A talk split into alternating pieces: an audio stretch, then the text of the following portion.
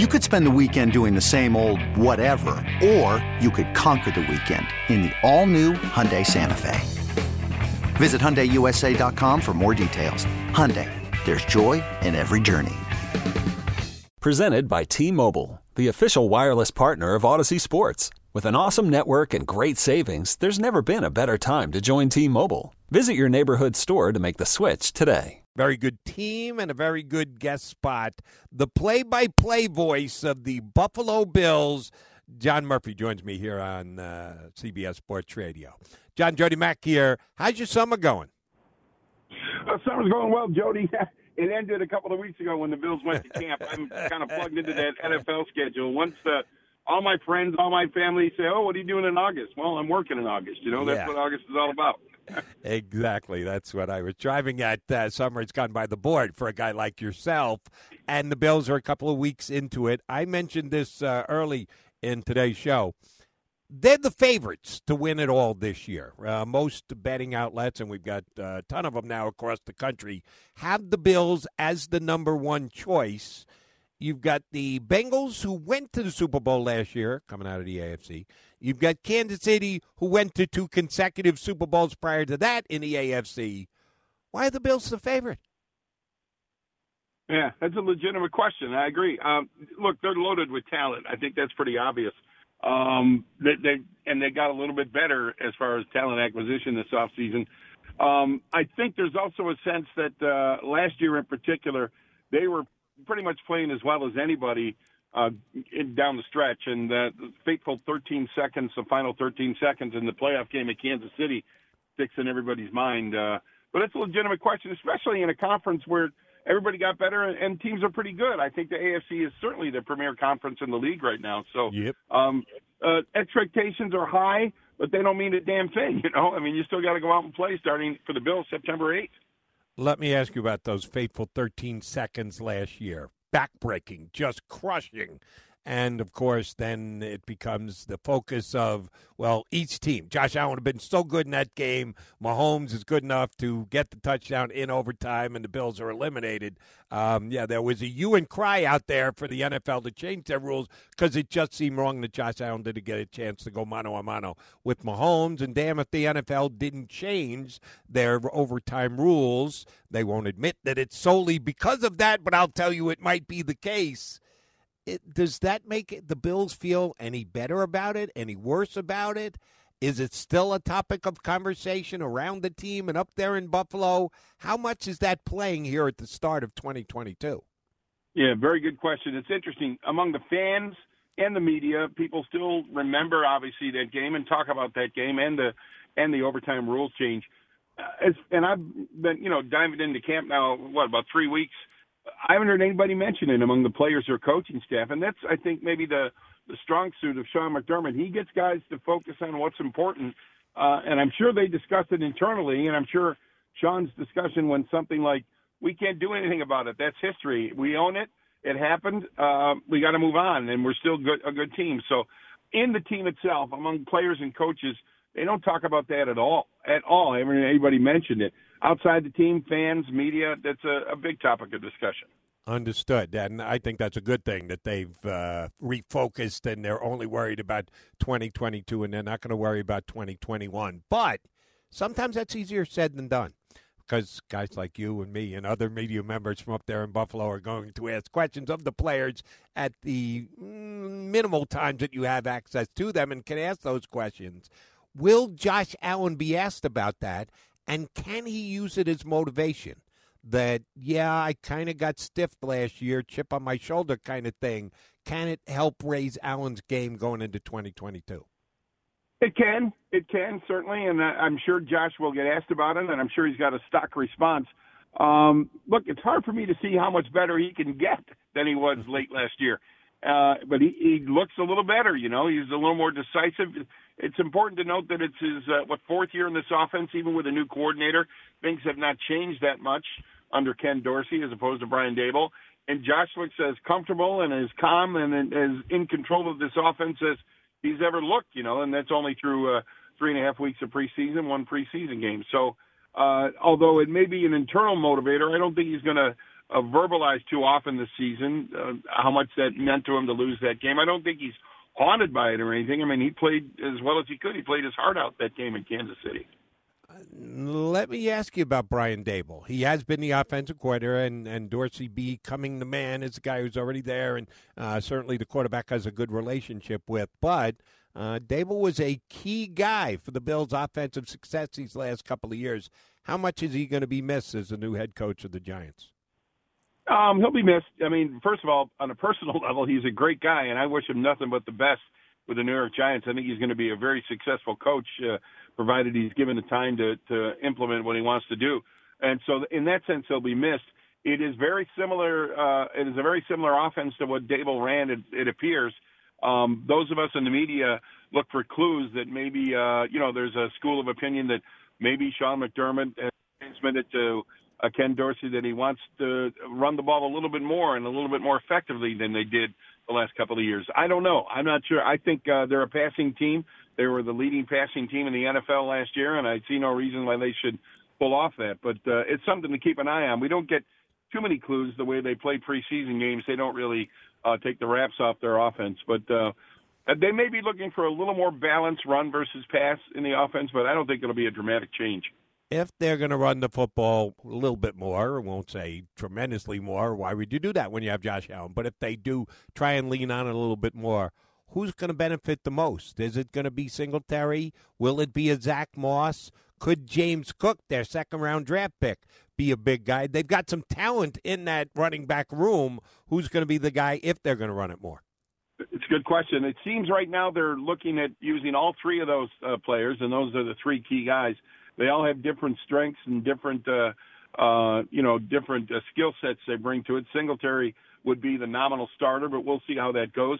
Zach Moss, I think, has surprised people. He's had a really good camp and a pretty good game last uh, Saturday night against Indianapolis. Uh, he's going into his second year, and I think Zach Moss has something to contribute. And James Cook uh, can contribute as a as a pass receiver coming out of the backfield. They've shown that in practice and in some of the games. I think they want to see more. But I think those are the three guys I'd look for a kind of a combination of all three and sort of a mix of all three, depending on who they're going up against and what they want to do on offense. All right, back over to the passing game for a minute. We're talking to John Murphy, play by play voice of the Bills on their radio network here on CBS Sports Radio. Uh, Gabriel Davis had that unbelievable bust out career type game last year. Nice that he could be the other wide receiver behind Stefon Diggs, but he kind of marked himself as a guy. Yeah, we, we, we better worry about this guy too. If not, he can burn us big time. How much pressure on him coming into the season off his step up performance last year? Yeah, I don't know if it's pressure. I think it's an opportunity for Gabe Davis to uh, assert himself as a, as really a bona fide star in this league he'll get uh, a little bit less attention than Stefon Diggs will from opposing defenses, and and I think they'll thrive because of that. I don't I don't look at it as pressure as much as I look at it as an opportunity for Gabriel Davis to shine and to uh, kind of flourish in this offense. I, I think he's a really good player who's getting a chance to play. It's a really talented wide receiver group.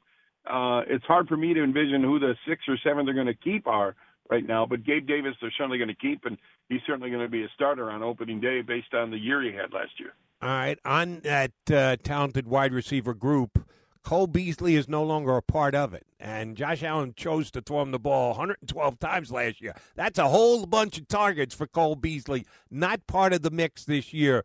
Who's their slot guy? Who's going to be getting the bulk of those tosses that Beasley got last year that he's no longer around to get? Yeah, and, and this I think uh, is maybe the biggest question of this preseason. But they have veteran Isaiah McKenzie back this year for another year. I think it's his third or fourth year with Buffalo.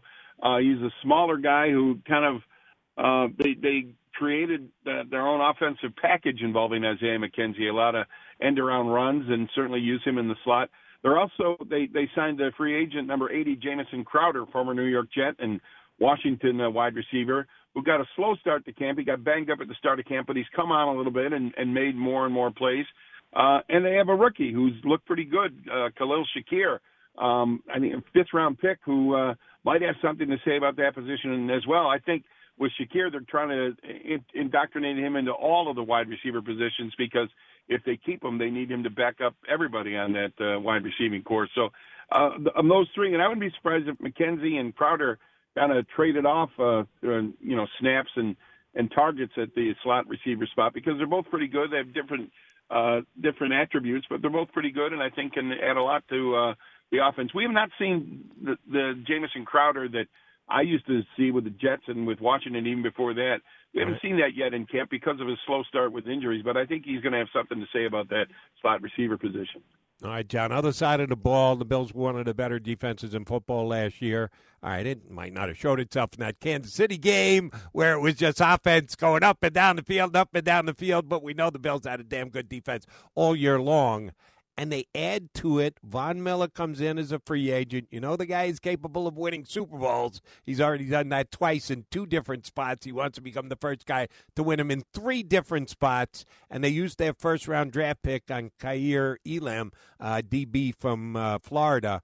How have those two guys fit in? I know it's really early and we got to wait till the season starts, but what you've been able to see from practice, both uh, we know Miller's going to be starting. Is Elam a definite starter? How have they both looked fitting into the Bills' defense? Well, they they both look good. I mean, totally different guys. Uh, and, and let me say, you mentioned how good the D- Buffalo defense was last year. They were ranked number one in terms of yards allowed. Right. They didn't get a whole lot of pass rush pressure, which is why you know we have Von Miller with the Bills now. He's looked good. He hasn't had a lot of work. Didn't play at all in preseason game number one, but he's looked good. 33 years old.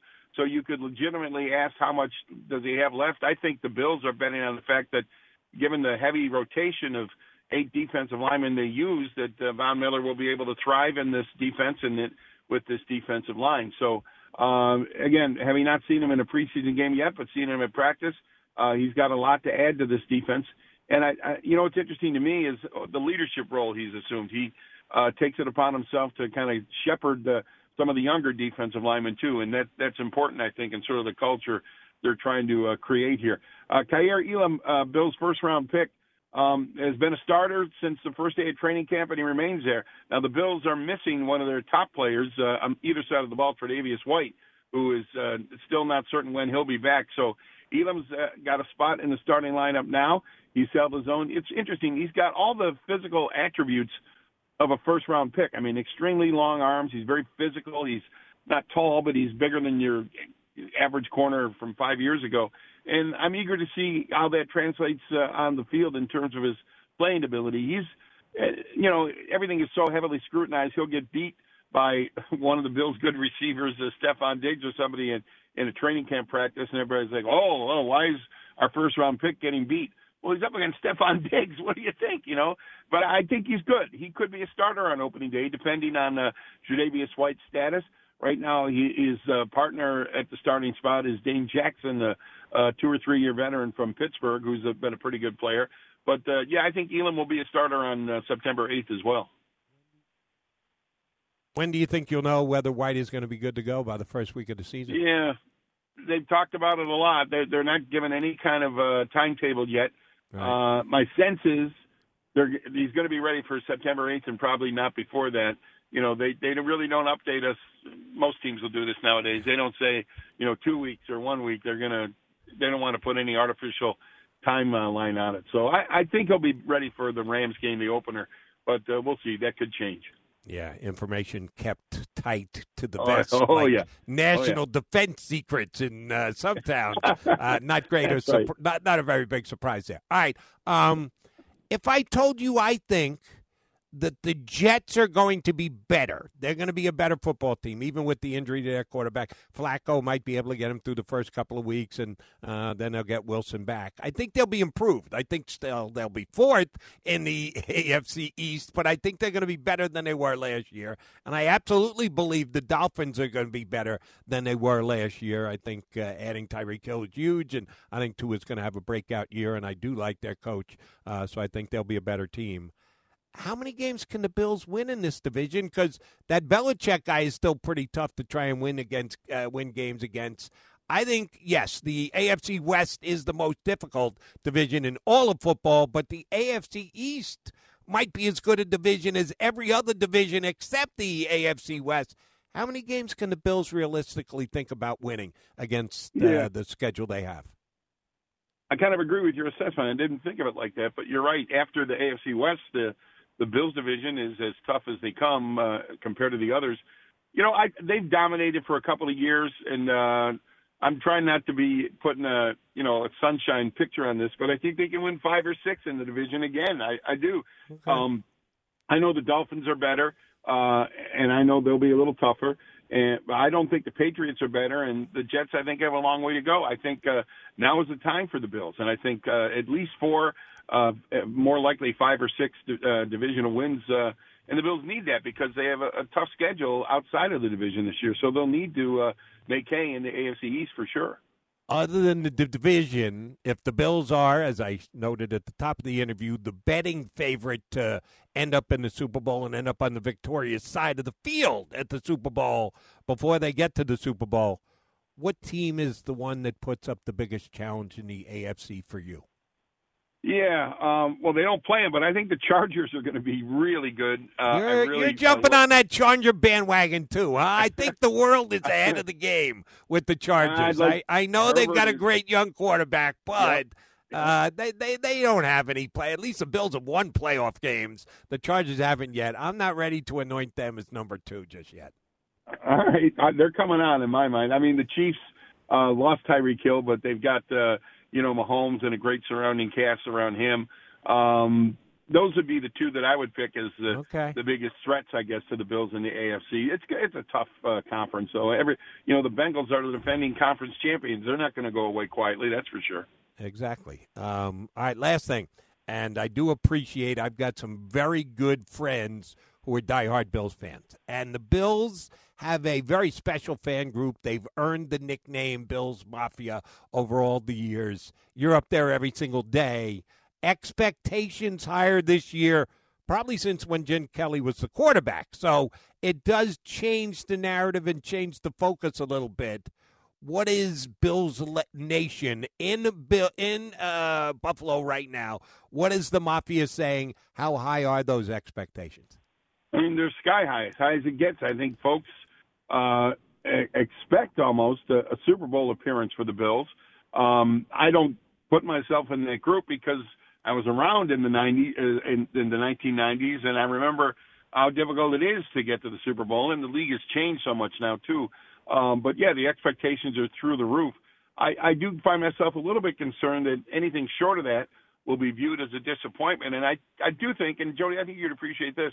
I think uh, fans, especially casual fans, underestimate how competitive the league is. Sure. Everybody tries to get better. Everybody wants to be good. Um, when the Bills went to camp, everybody's you know fans coming up to me, oh, this is the year, this year. I said, well, you know, 31 other teams are going to camp this week, saying uh, uh, this is our year too. Let's go kick kick the hell out of the Buffalo Bills this year. So it's so competitive throughout the year, and especially now that uh, not, I take nothing for granted. Um, I mean, shoot, I lived through a 17 year playoff drought, so it can change pretty quickly. Yeah, Bills have a little bit of a target on their back this year, which changes yep. the narrative as well a little bit. Uh, how many years for you now? At the uh, are we sneaking up on two decades as the voice of the Bills? well, I started in 04 was my first year. It's, I've been on the broadcast. I worked with uh, my predecessor uh, Van Miller, who was a great broadcaster. I worked for him for with him for 16 years. So in total, it's my 35th year on the Bills broadcast. Uh, and I've been in play by play since '04. So it's been a while. I've seen a lot of I've seen a lot of football. Some of it bad. All right, and you know what? I just completely I had a brain freeze last night. Um, I was doing a show in in Philadelphia, and I couldn't remember if it was Leon Lett that Don Beebe knocked the ball out of in the Super Bowl. Yeah. Why do we go? Oh, somebody asked me about the Rose Bowl setup, and I said, I've never been to a Rose Bowl, but I've been to Pasadena for the Super Bowl. Bills and Cowboys yeah. that year, and it was one of the most memorable plays in the history of football, except I couldn't remember who the Cowboy guy who uh, held the ball out like a loaf of bread when Beebe knocked it out of his hands. It was Leon Lett, right? Yeah, it was Leon Lett. And Beebe, okay. who now coaches, uh, I think, Division three football in Illinois, I see him once in a while, and he says he still gets mail from people who want him to sign a picture of that play. I mean, it's a great play. There's there's a lot to be said about that play, uh, and the game was I think the final was 52 to 17, and the game was totally out of reach when that play happened. But Beebe wouldn't let that. Uh, wouldn't let that touchdown go unchallenged. He hustled down the field and knocked it out of his hands. He surely did. And I was sitting in the Rose Bowl, and I said, I can't believe that just happened. Didn't change the outcome of the game, as you correctly pointed out, but it is one of the more memorable plays in the history of the National Football League. John, uh, I think you guys are going to have a big year. You should have a lot of fun. We'll try and get you back on during the season. Thank you very much for doing this preseason preview with us. Thank you, Jody. Love talking to you. I'll do it anytime. Thanks. You could spend the weekend doing the same old whatever, or you could conquer the weekend in the all-new Hyundai Santa Fe. Visit HyundaiUSA.com for more details. Hyundai, there's joy in every journey. This episode is brought to you by Progressive Insurance. Whether you love true crime or comedy, celebrity interviews or news, you call the shots on what's in your podcast queue. And guess what? Now you can call them on your auto insurance too with the Name Your Price tool from Progressive. It works just the way it sounds. You tell Progressive how much you want to pay for car insurance, and they'll show you coverage options that fit your budget. Get your quote today at progressive.com to join the over 28 million drivers who trust Progressive. Progressive Casualty Insurance Company and Affiliates. Price and coverage match limited by state law. T Mobile has invested billions to light up America's largest 5G network from big cities to small towns, including right here in yours. And great coverage is just the beginning. Right now, families and small businesses can save up to 20% versus AT&T and Verizon when they switch. Visit your local T-Mobile store today.